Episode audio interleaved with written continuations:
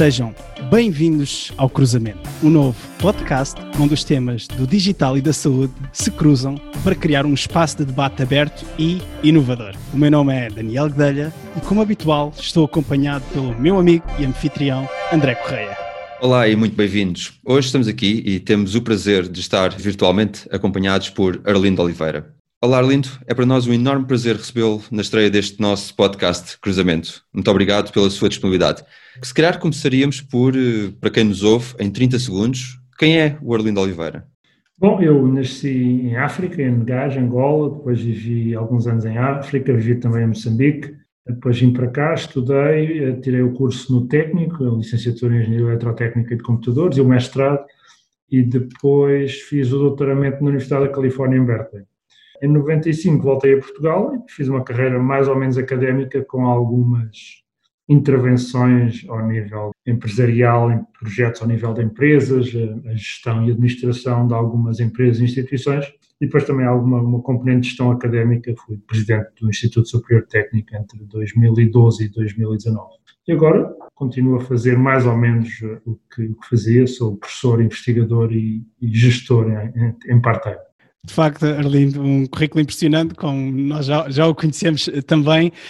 Voltando aqui ao ponto, e se calhar começando aqui por um ponto relativamente à área da saúde, que, como sabemos, tem assumido um papel cada vez mais importante nas nossas vidas. Aliás, esta recente pandemia veio demonstrar algumas das vantagens também da engenharia interagir com a saúde.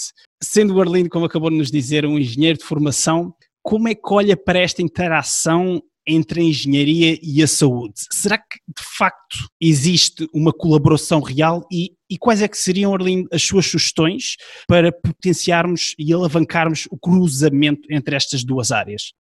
Bom, quer dizer, a tecnologia, de uma maneira geral, tem sido cada vez mais importante na saúde. Não, obviamente, só a tecnologia biomédica e o conhecimento da medicina, mas estou aqui a falar de tecnologia, digamos, no sentido mais da engenharia do termo. Os, os equipamentos de, de imagem médica, as análises, as análises feitas por sistemas automatizados e muitos, obviamente, os sistemas de informação, toda a informática médica e realmente toda a medicina agora está fortemente dependente da, da tecnologia, quer tecnologia estritamente médica, quer tecnologia que vem muito da área da engenharia, da engenharia da física, da, da engenharia biomédica e, e de outras áreas afins. Esta maior dependência tem causado e tem criado uma colaboração cada vez mais intensa entre as áreas da medicina e da engenharia. Não é? Aliás, pensa que neste momento é, é talvez difícil até marcar as fronteiras entre o que é que é, é medicina, o que é que é, é biomédica, engenharia biomédica, o que é que é engenharia eletrotécnica, informática, etcétera. E Portugal tem sido um exemplo da colaboração em diversas frentes, entre grandes institutos da área da medicina e institutos da área da engenharia. Nós temos colaborações muito fortes com a Faculdade de Medicina da Universidade de Lisboa, mas também com outras faculdades, com o I M M, o Instituto de Medicina Molecular, e aqui do lado do técnico vários institutos, o I N E S C I D, o Instituto de Sistemas e Robótica, o Instituto de Telecomunicações. Todos esses institutos têm aplicado tecnologias da área da engenharia uh, na medicina. Não só em imagiologia, que é uma área fundamental, instrumentação, mas muitas outras áreas, na robótica médica, na, na bioinformática, na informática médica, nos sistemas de informação, na análise de dados, na analytics, etcétera.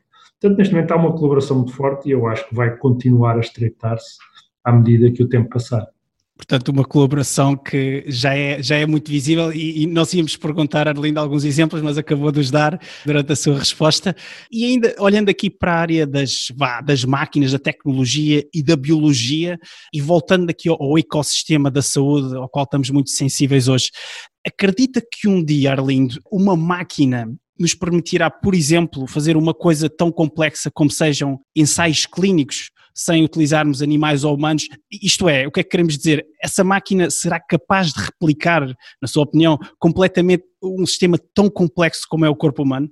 Essa é uma ambição grande da, da ciência. Há até um, um, um, não é um projeto, é todo um programa chamado Virtual Human da União Europeia, que tem exatamente como objetivo criar modelos computacionais para seres humanos que permitam, modelos computacionais esses que permitam testar intervenções, tipicamente intervenções com medicamentos, mas também outros tipos de intervenções a nível do ser humano. É obviamente um projeto muito, muito ambicioso, que não estará terminado nas próximas décadas, com certeza, e que terá sempre algumas limitações, não é? Por várias razões. Em primeiro lugar, há a intrínseca fiabilidade do modelo, nunca nenhum modelo é cem por cento fiel à realidade, e no caso de um modelo do corpo humano, ainda que restrito à componente que é relevante para as intervenções em questão, intervenções com, com medicamentos, etcétera, ainda que restrita a essas componentes, terá sempre muitas limitações. Agora, tendo muitas limitações, não quer dizer que não possa ser extremamente útil, porque pode substituir é, fases importantes do processo, que é muito longo e moroso, não é? Depois há uma outra, um outro fator muito importante, que é a variabilidade intrínseca aos seres humanos. Nós cada vez falamos mais na importância da medicina de precisão, da medicina dirigida a cada pessoa em particular, e obviamente que estes modelos, os humanos virtuais, que estão a ser desenvolvidos pelos investigadores, conseguirão incluir alguma componente da variabilidade genética e comportamental entre seres humanos, mas nunca vão ter essa variabilidade tão rica e tão precisa nos seus efeitos como são os seres humanos, que variam muito entre si. Portanto, por força da falta de aderência do modelo à realidade, mas também da, da intrínseca variabilidade, especialmente genética, dos seres humanos, mas também não só genética. Estes modelos, eu acho que vão ser úteis nas primeiras fases dos, dos testes, mas, mas depois terão sempre, terão sempre de existir uh, outros testes para colmatar estas limitações dos modelos. Agora, é preciso não esquecer que o processo de testes e de ensaios é muito moroso, as primeiras fases poderão provavelmente ser automatizadas através destes modelos em grande parte, e se pudermos automatizar as primeiras partes, tornamos a criação de medicamentos mais acessível, mais rápida, especialmente mais barata, porque os, os, os ensaios são, são coisas muito caras e as primeiras fases, não sendo as mais caras, apesar de tudo, custam. Então, é um investimento bastante grande e poderemos fazer muito mais testes se tivermos a certeza que as primeiras fases podem ser de alguma maneira automatizadas com, com os tais modelos virtuais dos seres humanos, mas quem diz seres humanos diz de órgãos em particular, porque há modelos que são úteis, mesmo um bom modelo do fígado ou um bom, um bom modelo dos pulmões ou do coração já seriam bastante úteis, ou do, ou do sistema circulatório, já seriam bastante úteis para testar alguns destes medicamentos. Não precisamos sequer pensar que precisamos ter um modelo integral de um ser humano completo. Às vezes há modelos mais simplificados de alguns órgãos, de alguns subsistemas que poderão ser úteis só por si na componente de ensaios. Arlindo, estamos aqui a falar de, de seres humanos uh, e esta, esta máquina tão... tão difícil de descodificar por vezes, nomeadamente o, o nosso cérebro, não é? O cérebro humano. Neste sentido, uh, gostaria também de perguntar se um dia, uh, e, e já agora quando, será possível termos um computador digital a simular uh, esta nossa máquina biológica? Pá, a simulação do cérebro é, de longe, a parte mais complicada da simulação de um ser humano. Porquê? Porque enquanto que os outros órgãos também são relativamente são complicados, uns mais complexos, outros menos complexos, não é? Mas são muito mais homogéneos, não é? Um fígado, as, fígadas, as células do fígado são muito mais parecidas entre si.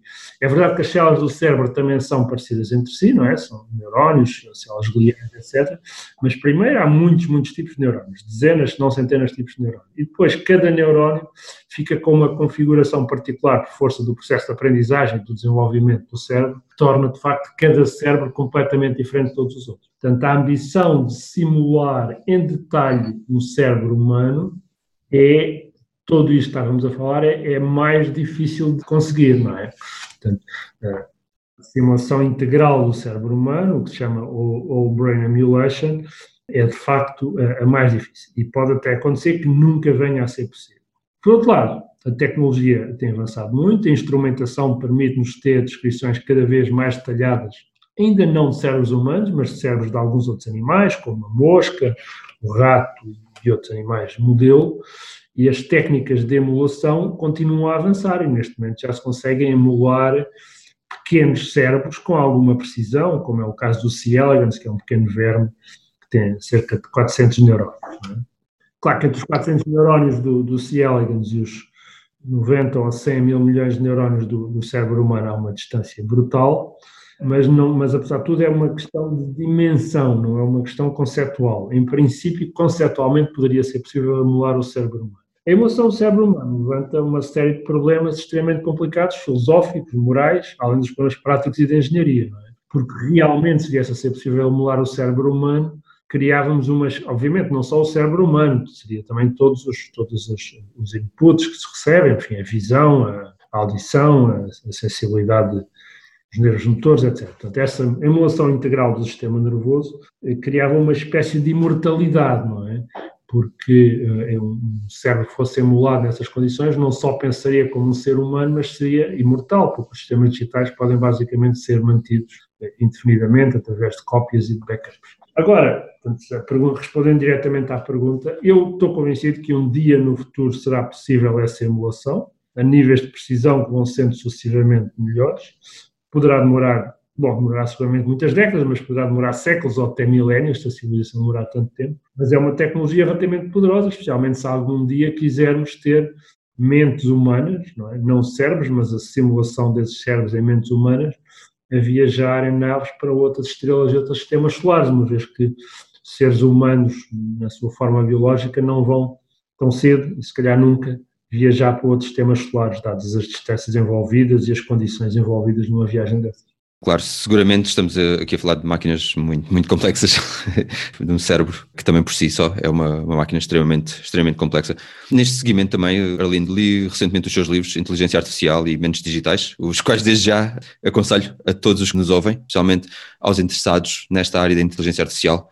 Nestes seus livros faz referência a Alan Turing, personalidade que eu não conhecia e investiguei um pouco mais sobre a obra, e artigos que as publicou em mil novecentos e cinquenta, mas que ainda hoje parecem estar algo válidos. Uma das propostas destes artigos, e que eu achei bastante curiosa e interessante, é relativa à complexidade de que falávamos do cérebro e da emulação do cérebro, e a certa altura é dito que se calhar é mais fácil criar e emular um cérebro de uma criança e depois ensiná-la de forma a que evolua para um cérebro adulto. Eu gostava de saber a sua opinião sobre esta sugestão e também se de facto aqui Alan Turing já estava a descrever o que hoje conhecemos como machine learning e se esta definição está muito longe ou perto daquilo que temos atualmente. Sim, o Alan Turing de facto, obviamente não sei o nome que foi trazido muito à barra, portanto, de alguma maneira na moda por força dos, do filme e de outros, de outros eventos, mas eu tenho genuinamente uma opinião de que é de facto uma pessoa absolutamente excepcional nas contribuições que fez para a matemática e para a computação e para mim a pessoa mais importante na, na computação. Ele, ele teve outros resultados mais técnicos, mas muito importantes, sobre a universalidade dos, dos modelos de computação que desenvolveu, nomeadamente as máquinas de Turing, que são na prática equivalentes aos nossos computadores, uh, mas o artigo dele de mil novecentos e cinquenta é um artigo onde ele explicitamente aborda a questão de se as máquinas podem pensar, o que veio a chamar depois de inteligência artificial, ou seja, se uma máquina pode ser inteligente e pode pensar.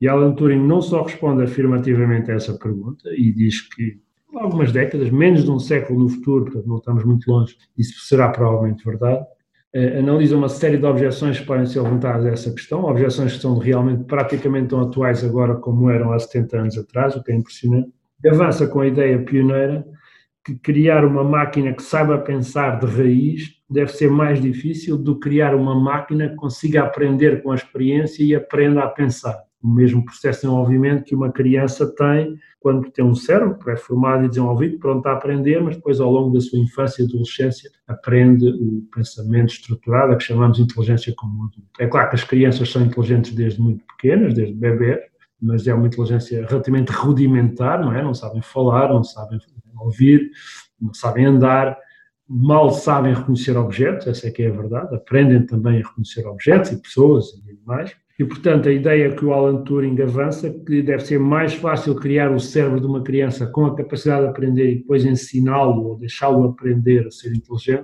está exatamente na origem da ideia da aprendizagem automática. E é uma ideia que, apesar de tudo, demorou muitas décadas a perceber-se que era a maneira mais razoável de criar sistemas inteligentes, porque durante algumas décadas tentaram-se programar estes sistemas sem grande sucesso, podemos dizer.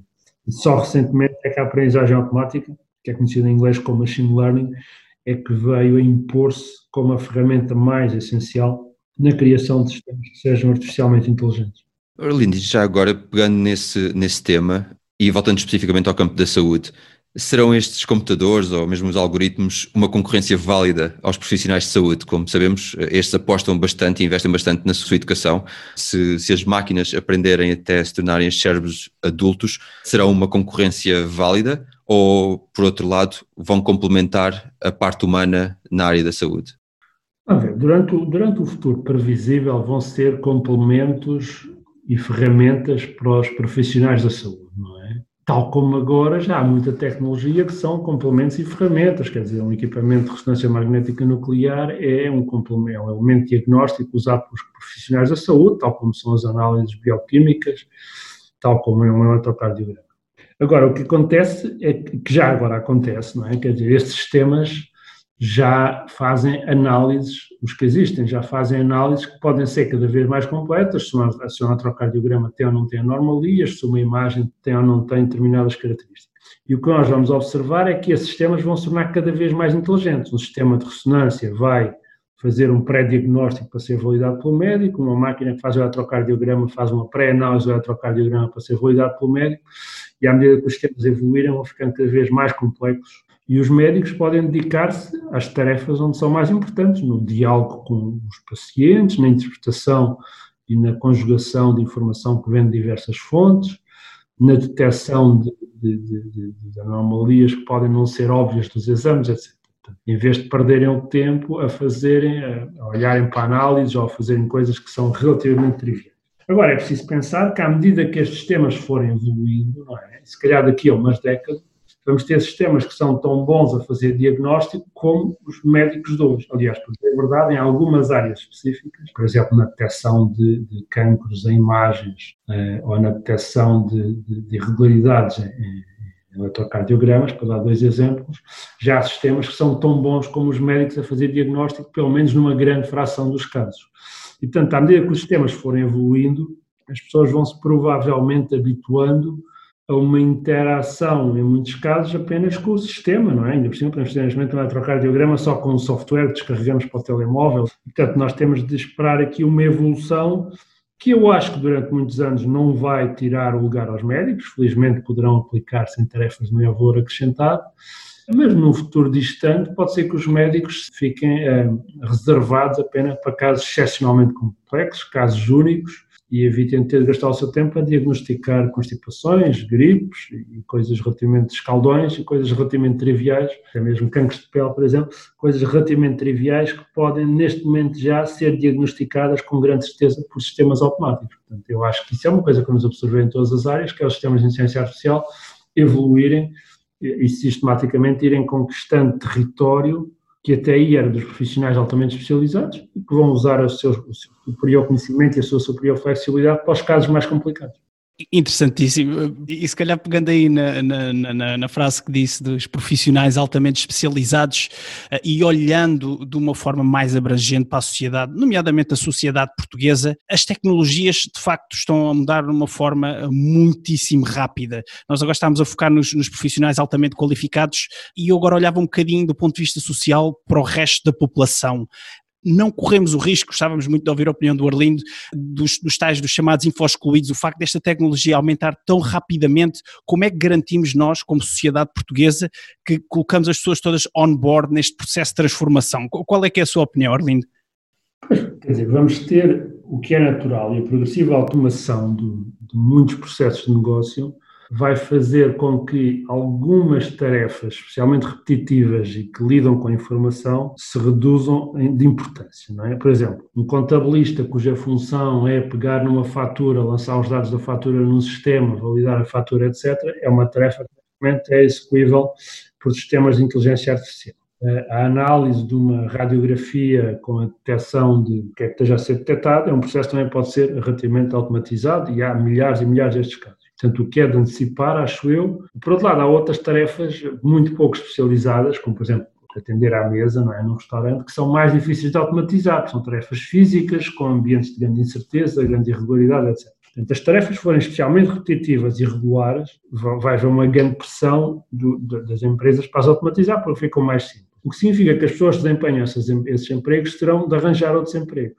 E é aqui que provavelmente alguma sofisticação tecnológica, não necessariamente com a informática, mas pelo menos a capacidade de usar ferramentas, de usar telemóveis, de usar, de usar editores de, de texto, usar o que for, não é? Provavelmente essa sofisticação vai ajudar, porque pessoas que não tenham nenhuma sofisticação tecnológica e que não estejam empregados em tarefas puramente físicas, como eu estava a dizer, por exemplo, a condução automóvel, mais tarde ou mais cedo, especialmente a condução de longa distância em autoestrada, vai ser automatizada. A condução em autoestrada é uma coisa relativamente fácil de automatizar, não tanto a condução fora das autoestradas, mas em autoestrada, portanto, por exemplo, é, é perfeitamente possível, não sei bem, não, não faço aqui previsões, mas em poucas décadas o tráfego de longa distância em estrada, em autoestrada, seja automatizado parcial ou totalmente.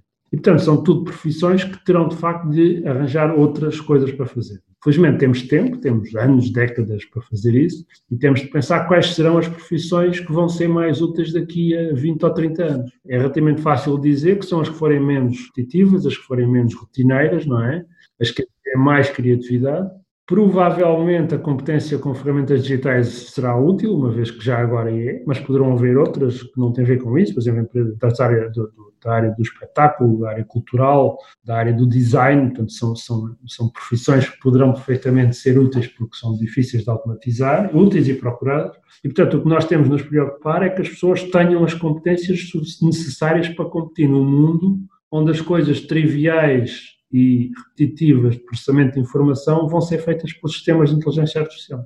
Sendo que alguns destes trabalhos repetitivos e de processamento de informação são até relativamente bem pagos e sofisticados agora. O exemplo dos contabilistas é o mais óbvio, mas obviamente há muitas, podemos pensar num radiologista, não é? O radiologista é uma tarefa altamente especializada, mas provavelmente vamos precisar de menos radiologistas no futuro, por simples razão que as máquinas vão poder fazer uma parte importante do trabalho que o radiologista faz agora. Interessantíssimo. E pegando se calhar um pouquinho nessas, nessas profissões mais, mais especializadas e, e o Arlindo deu o exemplo do, do, da condução autónoma do, dos, dos veículos e deu muitos outros exemplos também na área médica. De facto, muitas dessas, dessas funções vão então ser realizadas por máquinas, vamos dizer uma operação, uma cirurgia. No caso, isto é uma pergunta um bocadinho ética, gostávamos muito de saber uh, também aqui o feedback e a opinião do Arlindo. Uh, no caso de alguma coisa correr mal, no caso de um carro autónomo ter um acidente, no caso de uma operação não correr bem, quem é, no final das contas, a responsabilidade da máquina, do, de quem fez o código? Como é que nós nos posicionamos aí? Sim, no enquadramento legal atual não há dúvida que a responsabilidade é de quem criou os sistemas, sejam os programadores, sejam os, os designers, sejam os fabricantes. Não há enquadramento legal para qualquer outro tipo de abordagem que não seja, neste momento, a responsabilização da cadeia de valor que criou e disponibilizou os sistemas, eventualmente os hospitais que usam os sistemas. Esta questão tem sido discutida ao nível, de, ao nível da União Europeia, e esta foi a última decisão, uma decisão relativamente recente, cerca de um ano, sobre as questões legais envolvidas nessa responsabilização. E é provável que este enquadramento se vá manter durante um tempo ainda, muito tempo ou até para sempre.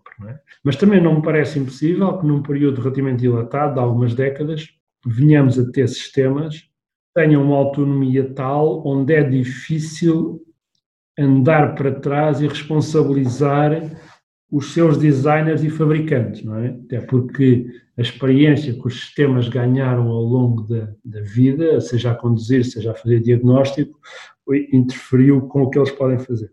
Neste momento, esta é uma zona muito cinzenta. Nós temos uma colaboração, até curiosamente, com um grupo de investigação da área legal, da, da Universidade Católica, e temos analisado essa questão e realmente não se vê muito bem qual é o enquadramento possível no futuro. Embora haja alguns antecedentes, mais no componente dos direitos do que das responsabilidades, mas são antecedentes onde, eh, obviamente, as empresas têm direitos e deveres e as instituições, mas há alguns sistemas legais onde sistemas físicos têm direitos. Por exemplo, na Nova Zelândia, o rio tem direitos.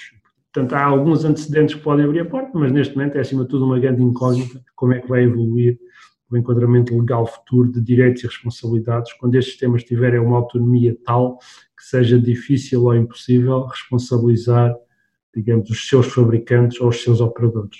Arlindo, estamos aqui também a falar da inovação e, e desta evolução extraordinária que se tem visto ao longo das últimas décadas.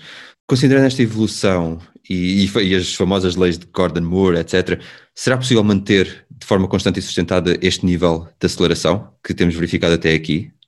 A lei de Moore, que é uma constatação de que a complexidade e, a, e, a, e o número de elementos nos sistemas digitais duplica a cada dois anos, isso tem acontecido há mais de cinco décadas, bem, há seis, talvez mais de seis décadas, e, portanto, causou basicamente cerca de trinta duplicações, o que é um fator de mil milhões. Não é? Portanto, os sistemas atuais são mil milhões de vezes mais complexos do que os sistemas originais, quando o Gordon Moore basicamente fez essa constatação. Justificam, de facto, o crescimento exponencial da tecnologia digital. A lei Moore está, neste momento, a atingir eh, algumas limitações físicas, porque já não é possível fazer os transitos mais pequenos, já só tem poucos átomos de, de dimensão e há dificuldades técnicas, mas ainda há outras vias pelas quais possa conseguir um crescimento ainda muito rápido e exponencial durante mais algum tempo, talvez mais uma década, mesmo duas décadas, se formos muito otimistas. A verdade é que os sistemas atuais já têm uma tal complexidade e uma tal capacidade computacional que são comparáveis em termos de capacidade computacional à capacidade do, ser humano, do cérebro humano. E, portanto, já não é exatamente a capacidade computacional que limita o desempenho destes sistemas. É isso, sim, a nossa incapacidade para escrever o software correto, os programas corretos e para os usar da forma correta. Portanto, a minha opinião é que, eventualmente, a lei de Moore vai, vai estagnar e deixar de desenvolver, os sistemas vão deixar de crescer em termos de complexidade exponencial, quer dizer, basta dizer que cada novo telemóvel que nós temos, que vocês usam, já não faz assim as coisas tão diferentes do anterior como isso tudo, não é? Todos tiram fotografias, todos tiram vídeos, mas apesar de tudo, provavelmente, durante uma década ou duas é possível que se continue a manter o desenvolvimento, mas os grandes desenvolvimentos que nós precisamos agora são, de facto, na área dos algoritmos e dos métodos. E é, e é aí que temos assistido também a uma explosão grande na última década, também com a disponibilidade de dados e com estas arquiteturas mais rápidas e com novos algoritmos, temos assistido a um crescimento muito rápido, especialmente na área que se tem chamado Deep Learning, aprendizagem profunda. Eu creio que essa área, nas próximas décadas, continua a dar resultados bastante espantosos. Para terminar, vamos olhar, ou continuar a olhar para o futuro, para este conceito de singularidade tecnológica, o mundo em que sistemas superinteligentes vão coabitar com o ser humano. Uma vez mais, será isto uma realidade e, e para um futuro próximo ou um futuro longínquo? Eu acho que, acho que nós vamos habituar-nos a, usar, a, a ver, de alguma maneira, a coabitar com sistemas progressivamente mais inteligentes, não é? Quer dizer, as Siris e as Alexas de hoje ainda são coisas muito rudimentares, não é? Pouco interessantes, não guardam praticamente a história, não conseguem ter um diálogo interessante, mas à medida que tivermos sistemas mais sofisticados e mais poderosos, vamos provavelmente também habituar-nos a conviver com eles. E nas próximas décadas isso vai acontecer, portanto é possível que daqui a dez, vinte, trinta anos dialogar com o automóvel ou dialogar com o sistema de diagnóstico médico ou dialogar com o sistema de reservas de viagens em português ou em inglês seja uma atividade comum. E quando isso for comum, nós vamos habituar-nos progressivamente a ter sistemas cada vez mais sofisticados, até capaz de nós teremos assistentes que fazem, que são, que tratam dos nossos assuntos exatamente como nós queremos, mantêm a casa e que tratam da logística. Portanto, eu acho que essa será uma habituação relativamente fácil ao longo das décadas, e a inteligência vai estar nos sistemas, vai ser quase, quase invisível, tal como agora está nos telemóveis. Os telemóveis já reconhecem a nossa cara e já reconhecem a nossa fala, mais ou menos, e, portanto, já existe muita inteligência ali, ainda não existe muita inteligência na resposta, ainda vai ser uma coisa um bocadinho rudimentar, mas isso vai obviamente melhorar nas próximas dezenas de anos, nos próximos anos, e acho que vamos, vamos habituar a isso e vai ser relativamente natural. Arlindo, muito, muito obrigado pela sua disponibilidade e pelo tempo que passou aqui connosco. Aprendemos imenso também com estas, com estas perguntas e sobretudo ao ouvi-lo e, e com a sua experiência. Foi de facto uma conversa mesmo muito interessante e esperamos igualmente que seja do agrado dos nossos ouvintes. Mesmo para finalizar, Arlindo, de facto perguntar-lhe, caso os nossos ouvintes queiram saber mais sobre o Arlindo ou acompanhar a sua atividade, onde é que o podem encontrar online? É, se puserem Arlindo Oliveira no Google vão parar à minha página, portanto é relativamente fácil. Depois já há bastante informação sobre um blog, os livros, alguns artigos que escrevo para o público e para outros sítios, portanto há bastante informação na minha página, que é fácil deixar se meterem Arlindo Oliveira no Google. Excelente, Arlindo. Muito obrigado mais uma vez e agradecemos em nome de todos os ouvintes a sua disponibilidade. Obrigado e até já. Obrigado eu. Quanto a nós, podem também encontrar-nos no LinkedIn e Twitter. E para feedback sobre o podcast, não hesitem em visitar-nos no nosso website em w w w ponto cruzamento podcast ponto com ou escrever-nos para cruzamento ponto podcast arroba gmail ponto com ou ainda através do nosso Twitter arroba cruzamento f m. Esta informação estará nas notas do episódio. Despeço-me e até à próxima conversa.